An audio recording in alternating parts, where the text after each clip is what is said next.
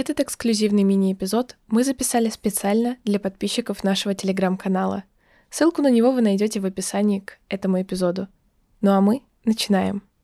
Камера, мотор, поехали.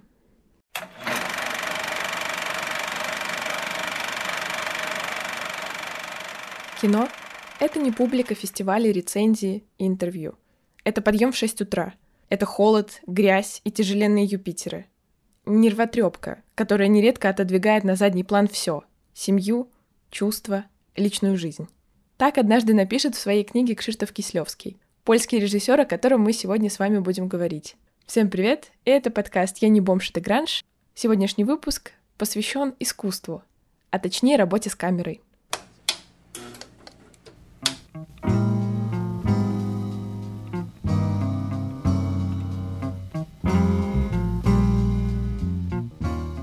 Если вы хоть чуть-чуть интересуетесь кино, то наверняка знаете, кто такой Кшиштоф Кислевский, польский режиссер, который прославился на весь мир, и самый знаменитый его фильм, а точнее три фильма, то есть трилогия «Синий, белый, красный». О ней мы не будем говорить сегодня, а поговорим о более ранней работе, которая как раз создана в рамках эпохи кино морального беспокойства. Киноэпоха, которая направлена на социальную тематику, критику государства про кино морального беспокойства мы рассказывали подробнее в выпуске, который называется «Кино и протест». И Кислевский был одним из тех режиссеров в Польше, которые как раз снимали в это время.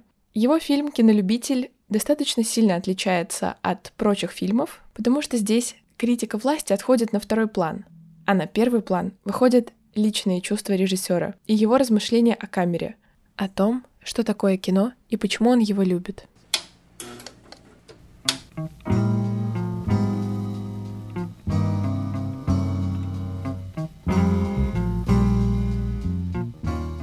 Первых кадров фильма зритель погружается в семейную, теплую и уютную обстановку пана Моша, обычного работника на предприятии, и его беременной жены Иренки. Мы сразу видим, насколько тесные и теплые отношения у этой пары, видим, насколько пан Мош трепетно относится к своей жене и очень хочет увидеть рождение дочки.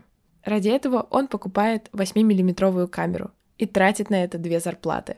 Он хочет запечатлеть, как его дочка родится, как она будет расти, и вообще хочет поснимать семейный быт. Но как только на работе узнают о том, что у пана Моша кинокамера появилась, то сразу босс предприятия говорит главному герою, а можешь, пожалуйста, заснять документальный фильм про наше предприятие и про деловую встречу. Пан Мош, конечно, с энтузиазмом берется за это дело, потому что снимать ему невероятно нравится. Он снимает буквально все, что видит. И помимо рукоплесканий, официальных рукопожатий и каких-то официальных речей, он также снимает, например, голубей на подоконнике, пока ждет окончания переговоров. Он снимает уборщицу, которая моет полы в старом коридоре, достаточно потрепанном. Он снимает сломанный стул и даже передачу взятки. За счет этого его документальный фильм получается невероятно живым, не вырезает никаких моментов. Он не пытается показать какую-то одну официальную сторону, а говорит о том, что жизнь состоит из мытья полов, и из сломанного стула, и передачи взятки. Иногда даже так.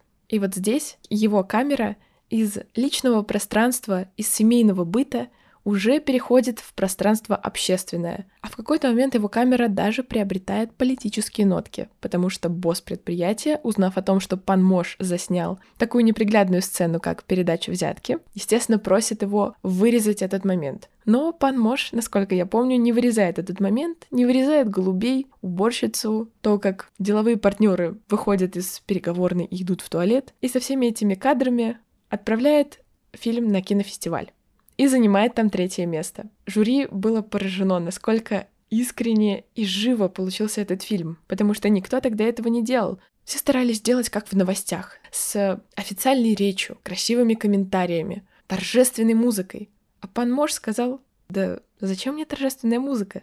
Я хочу показать жизнь. И жизнь нашего предприятия выглядит именно так. Да, там есть сломанные стулья. Да, у нас есть уборщица, которая пытается помыть полы, хотя их уже, мне кажется, невозможно отмыть, потому что они очень старые. Да, есть передача взятки.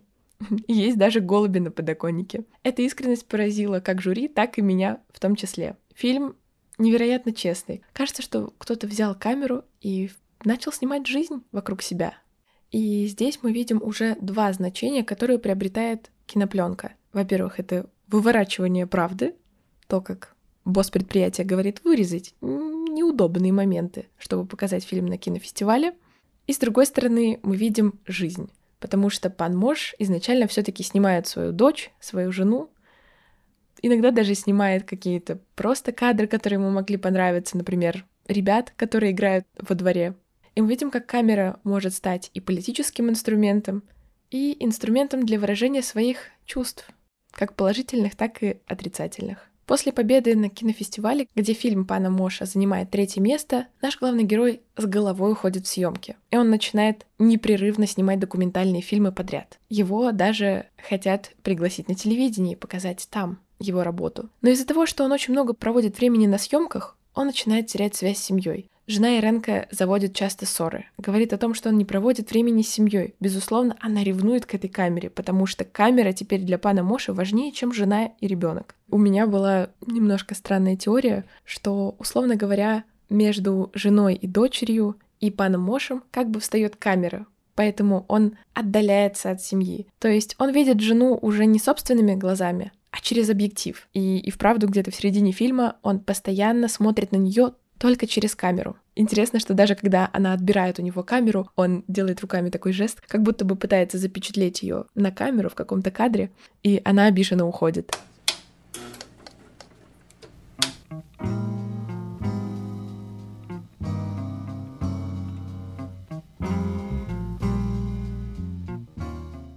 Еще одна интересная сюжетная линия, где также показано другое значение камеры — это бессмертие пленки. У пана Моша есть сосед, Петр. И как-то Петр просит пана Моша снять его на камеру, потому что ни у кого в округе камеры нет, да и раз у соседа есть, давай, запечатли меня, я буду очень рад, хочу, чтобы мое изображение навсегда осталось на кинопленке. Он снимает как раз Петра, который проезжает на машине, потом Петр выходит из машины и машет рукой своей матери, которая стоит на балконе в квартире. В середине фильма так случается, что мать Петра умирает, и Петр, совершенно расстроенный, потому что это был один из самых близких людей в его жизни, тихо просит пана Моша отдать ему пленку с матерью. Говорит, слушай, помнишь, ты меня как-то снимал, как я на машине катался? Можешь, пожалуйста, мне отдать эту пленку, потому что на ней моя мать еще жива. Получается, событие закончилось, а картинка все еще существует. То есть на кинопленке мать Петра еще жива.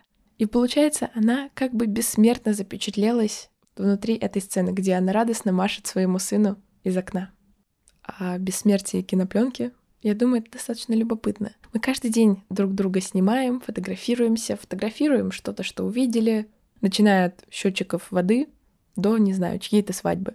Мы постоянно пытаемся запечатлеть себя или кого-то. Мы берем такой-то ракурс, иногда не задумываясь, просто берем и фотографируем. То есть, условно говоря, на миг останавливаем время, и оно запечатлевается на снимке. Наше видение этого человека, этого предмета, мира вокруг.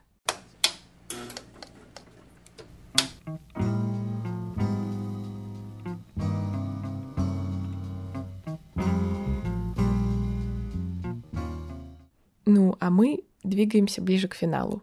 С течением времени пан Мош снимает еще и еще документальные фильмы, Безусловно, все в восторге от его работ, потому что они невероятно живые.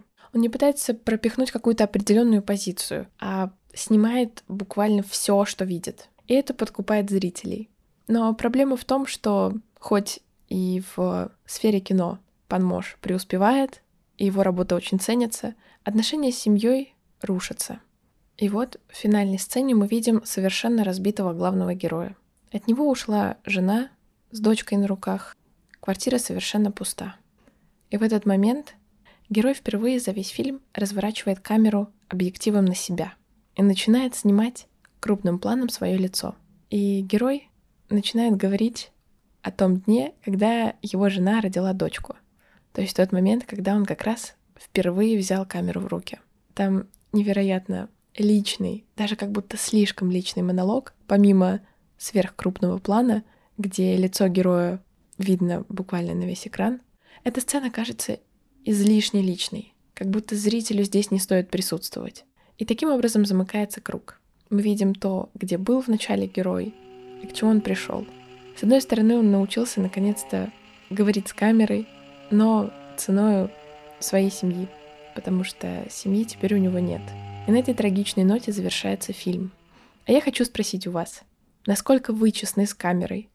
Получается ли у вас запечатлеть себя без какого-то образа? Просто таким человеком, какой вы есть. Будем рады, если вы напишите о своих размышлениях по поводу камеры, фотографии в комментариях под этим эпизодом. Ссылку на фильм вы увидите в следующем посте. Ну а с вами был подкаст «Я не бомж, это гранж». И всем пока-пока. Она проснулась. Проснулась в 4 утра. Я ел хлеб. Это было год назад. Ей было очень больно. Она была вся мокрая. Я ее нес почти всю дорогу. Нам было тяжело идти. Я оставил ее в больнице. Кто-то кричал, потому что родился ребенок, и она очень боялась. Потом я ходил около больницы, пока она не открыла окно, и мы поговорили. Всего минутку. Утром я купил водку и пошел на работу.